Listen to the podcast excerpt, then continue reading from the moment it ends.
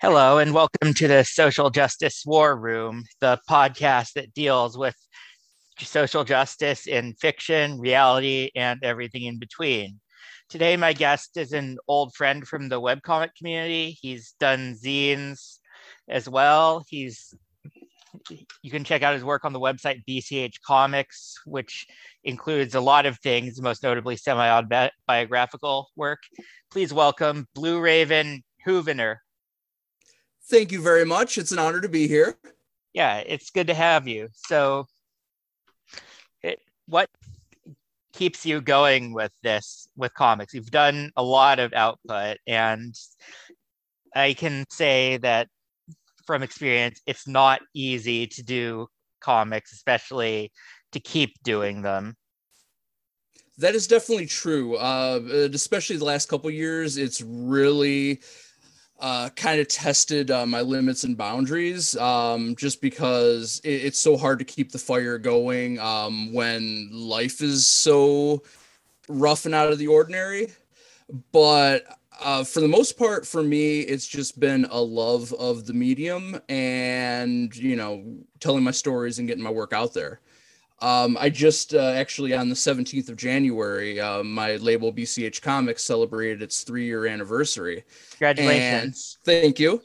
And in that time frame of either in print medium, uh, have put out or, or, been a part of uh, 20 some odd publications. Wow. Um, so and just want to keep that going. Yeah. So with zines, it seems like it's a physical medium in an age that's increasingly digital, but now there's also the pandemic kind of crippling the entire world. And how, how has that affected what you've been doing? How have you had to adapt? Well, it's um it's been interesting because obviously, um, for lack of a better phrasing, uh, there have been a lot of ills that have come with the pandemic, but there have been a lot of really cool things too. Like when the um the first lockdown happened it was it was like there was just this wave of creativity. Like everyone i knew uh just got this sudden jolt. Like i had a friend who was consistently doing like a cooking show on facebook every week. I had a bunch of friends who were starting to get into zines hardcore. I had people who just like took up hobbies because they suddenly had uh, the time to do so and um, sadly the you know those times have come and gone you know since everything's been kind of forced back into a normal position. But at the same time though um, so many conventions and zine fests you know sadly haven't been able to happen in person but have moved to a very strong online presence. Like it feels like every month there's something major going on uh, zine fest wise online. And so of really poured myself into that. Um, and God, I've been to uh, zine fests and conventions that I normally wouldn't be able to under normal circumstances. Like uh, last year in May, there was Swansea Zine Fest, which is over in the UK, and got to do some panels there, and it was great. it was funny too because um, I time zones always trip me up. so I it hit me like the night before. I'm like, oh crap, all this starts at 5 a.m. so I had to set an alarm. I was like, all right, cool. Make sure I was all ready and everything for uh, the 5 a.m. panels and everything. But it, it was a lot of fun. And again, stuff I wouldn't normally get to do under normal circumstances. So that in itself has brought um, a lot of inspiration.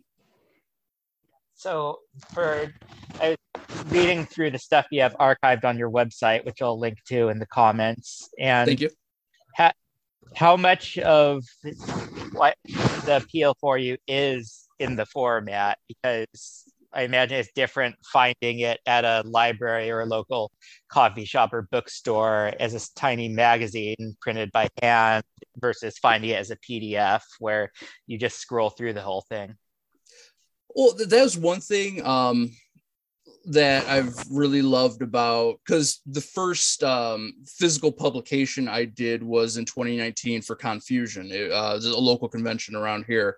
Um, it was a little zine uh, featuring um, my main character Jake. It was like a little prequel to issue one of It's Just Another Day, and it also field, featured another um, comic furier, uh, Ariane Elder. Oh yeah. Um, yep. And it was um, it was very enlightening because I prior to that, you know, for nine years straight, I had done my web comic. It's just another day, and um, that I'm slowly but surely now, you know, going through, you know, um, revamping and everything, you know, tightening up the art, you know, story, all that stuff. But when you give someone a URL uh, to go to, I find like people almost they won't say it, but it seems like it feels like work to them because it's something that they have to go do. Whereas if you give them something physical, you know, like oh, they can just read it right there and check it out, or you know, or it's part of their you know swag when they go home from a convention, and you know they can flip through it. Um, so yeah so there's a lot to be said for web media um, but again there's also a lot to be said for print media as well yeah and your character jake who i might as well say of course he looks a lot like you and there is yeah he's a pseudo self-insert.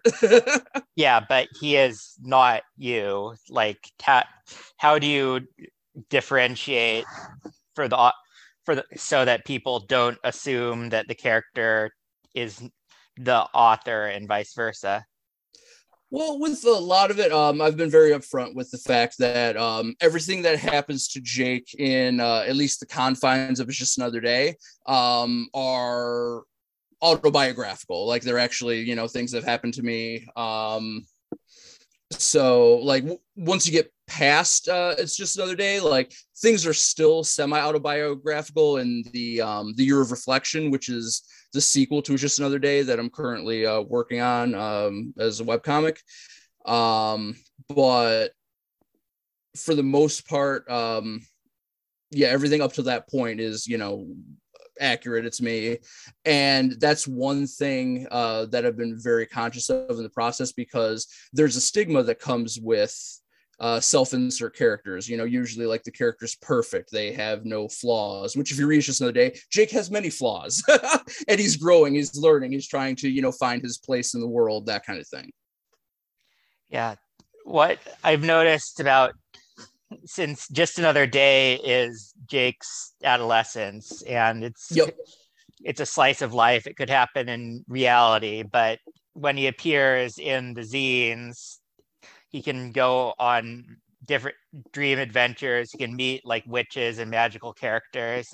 And that's that's pretty cool to have a character who can just switch to any setting. Like, did you have that in mind, or did it just work out that way?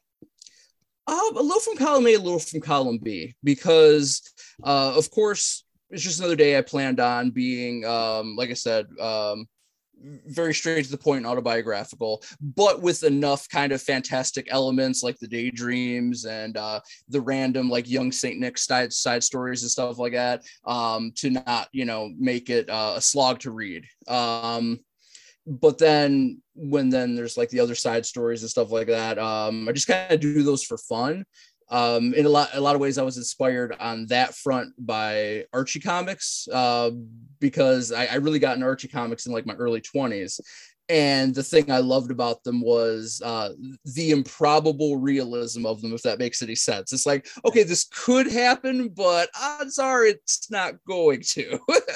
yeah, I mean, uh, definitely the Archie characters have been going through a rena- renaissance of right. sorts, and like I don't imagine going back in time and telling like Dan DeCarlo about Riverdale, the show. Right.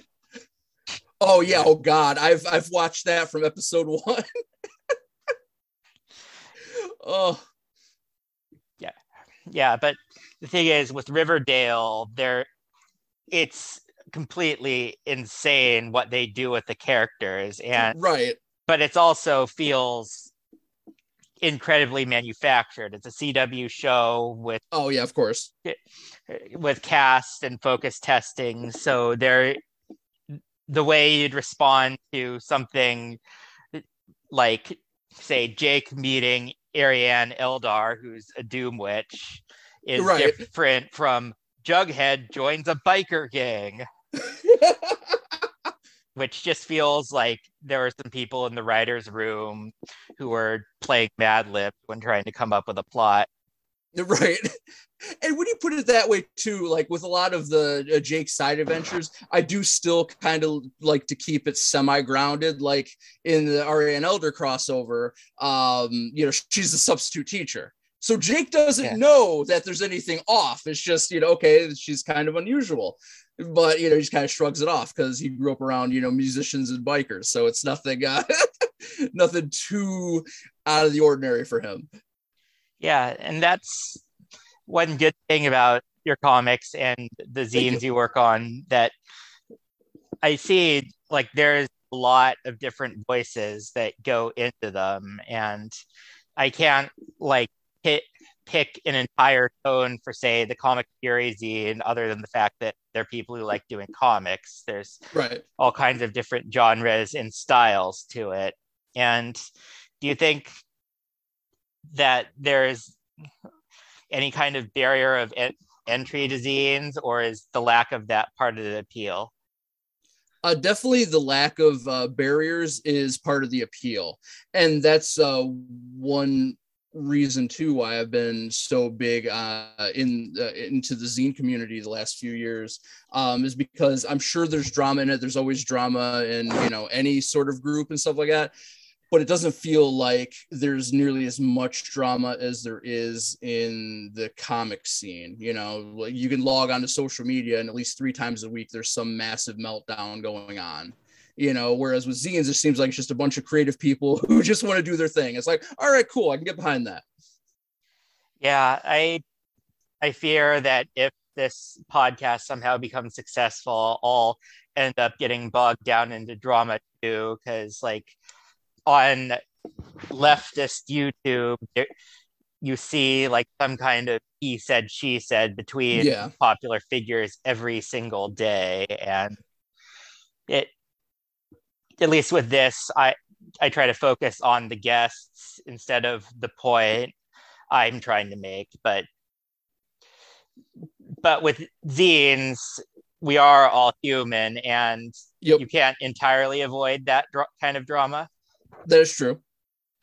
So when so generally like who's since I don't haven't made a zine before and a lot whoever's listening may, may or may not know like who's in charge of putting it all together like the editor who actually makes the different material to get from people into a co- collection Oh, that all depends. Um, like for uh, for the most part, um, on uh, on my end, I do um, I, I, do my own zines and put them together. The compilations I've been a part of, uh, it's just been uh, either uh, me submitting uh, when I hear a call out or uh, someone hitting me up and like, oh hey, you know, I'm doing this, you know, would you like to be part of it? And it's um, you know usually is uh, definitely a yes. Like last year's of Listen to Productions did an awesome Halloween zine.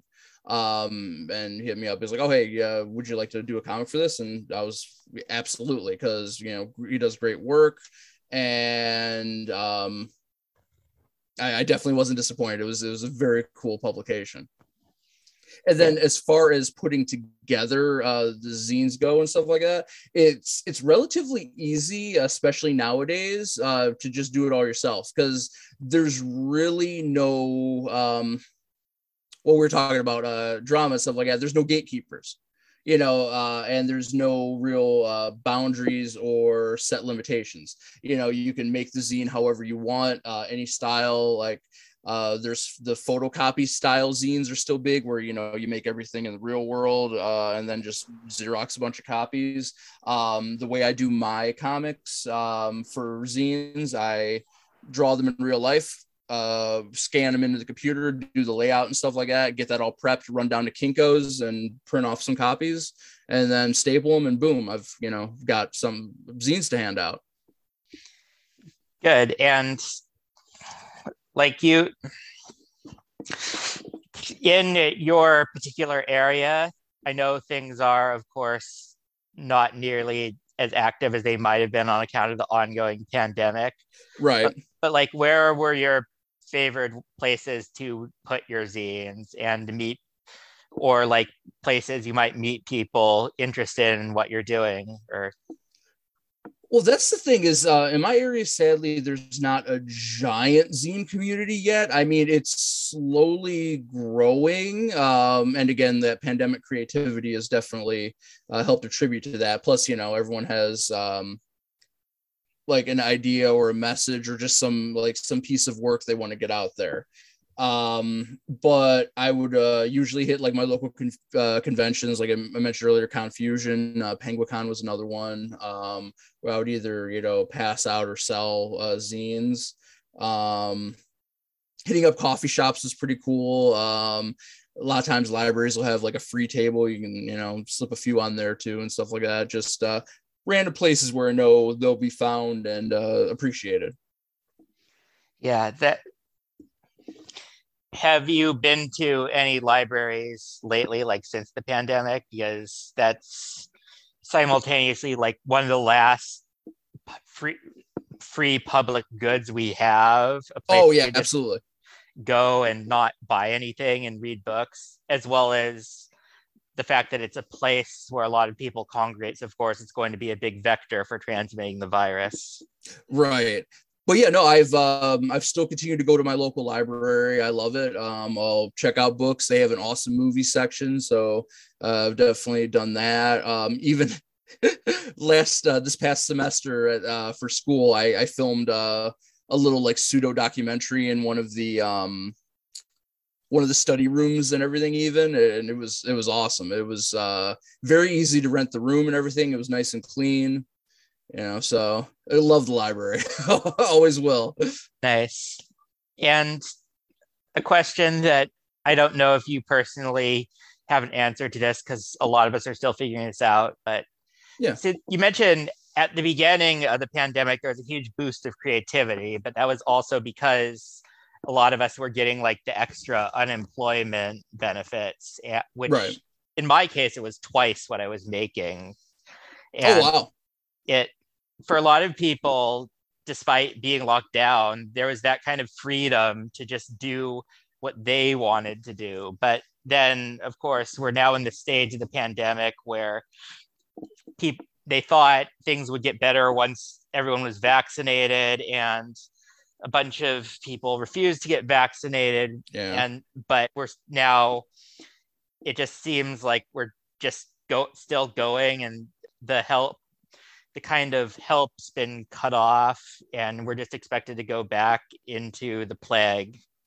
So there's so it's bad enough for a lot of people who have to work it, a lot and don't really have time for creativity it's right. worse with the anxiety of getting sick and potentially dying so what so like under those circumstances I could see zines as kind of a lifeline for people to just have a small bit of creativity without worrying about it being super polished and professional looking. And absolutely. How, how would you reach out to those people who just like want some way to do something that feels like them under a lot of time and stress? it, it um everything you just said is uh, spot on and i almost feel like things are much worse now than they were even at the beginning because there is such a drastic expectation to just act like things are normal act like things are normal when they're not um and as far as uh, getting in touch with uh, fellow people who are interested in uh, doing zines and stuff like that that's one area that social media is actually really good. Um, there's a pretty tight um, and accepting at that. That's the big thing. It's a very accepting uh, community uh, online, like uh, Twitter. Um, I know there's uh, some stuff on Facebook. I don't do Facebook as much, but um, on Twitter and Instagram, uh, pretty much if you throw the hashtag uh, zine out there, um, you know, people will see it. And if um, you go on, uh, I know on Twitter, um, if you do the little at squiggle and type in zine, there's a bunch of different uh, zine houses and collectives and uh, just people who love to talk about zines, make zines. And so th- the resources are always out there. Yeah, and that also speaks to comics enduring survival as a medium because literally anyone can pick up a pencil can do it. Yep. And that's so that's great, but a lot of it doesn't occur to a lot of people who have their preconceived notions about what art is, what ma- magazines and zines are, what comics are. Oh yeah, I always I always tell people not to let those things hold them back. Like, you know, like, oh, I, am not that good an artist. Don't let that hold you back. I've seen some stellar stick figure comics, you know, in my day. And it's just, um, it's just a matter of uh, just starting the process, you know, like, oh, you want to make a comic? Just, just, I know it's, it sounds silly and straight to the point, but just do it because like as soon as you get that out there, you'll know right off the bat if, um, you genuinely do love it and want to keep going. Um, and on top of that, you'll learn where to go from there. Like I look back on some of my earliest is just another day stuff and cringe now. And I'm sure I'll look at my stuff from now, like, you know, 10, 15 years from now and probably cringe at that. I mean, it's kind of the life of being an artist. yeah. It's, I have a, a, similar mentality towards what I do. And the way I put this, forgive my crudeness, is kind of like going to the bathroom where right after you finish doing it, you feel like such incredible relief, and then right. you go back and look at what you did, and it doesn't looks disgusting, but you keep keep doing it because you have to well ha- having followed your work for some time i, I do have to say like uh, your your st- uh, your style has definitely tightened up but your your work has always been good even back in the ruby nation days. Thank you. I appreciate it. Yeah. And so you i saw on your website you have an event you're going to in march. Uh yep uh, detroit zine fest. Ah cool and yeah, it was supposed to happen in 2020, but then 2020 happened. So yeah, so anyone who's in the area or plans to go in the area, like what can they expect at your table? Uh, well, I'll have um, I'll have comics. I'll have zines. Uh, most of my zines are uh, comic based, uh, but I have some that are uh, uh, that you know take uh, or like art zines. I've got um, like I'm looking at the one uh, Nicodemus and Matches uh, Toxic Crunch zine, which I have included with um, the the last album um, my dad put out before he passed away.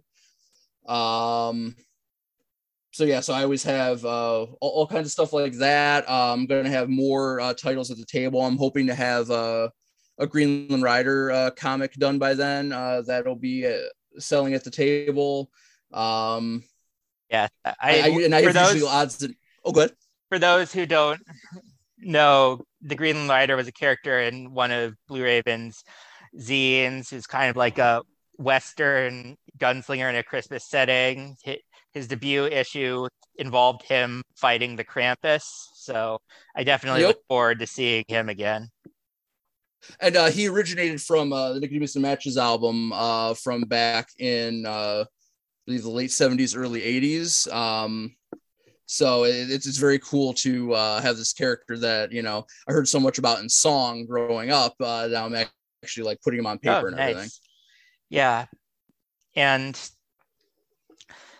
we're running out of time, but oh there's one important question I have to ask, and yes. perhaps there's an oversight on my part. But when I was reading the little Jake strip about Jake as a little boy, yeah. and that he had a cat named Oink, who yes. we hear about as a tale for another time. Have I missed that tale? Uh, no, no, that that was kind of just a tongue in cheek joke. so I could I could tell you uh, the significance of it if you want, or if you want, I can of course make it into a comic and uh, you can read about it later. Whichever, but I would love to see the tale of Oink the cat. Okay, well I'll have to make that into a comic then. Yeah, well, this has been really great. Thank you so much for coming on, and this has been really helpful. So And thank you for Thanks. having me. It's been great talking with you. Thank, thank you. Talk, talk to you later. Sounds good.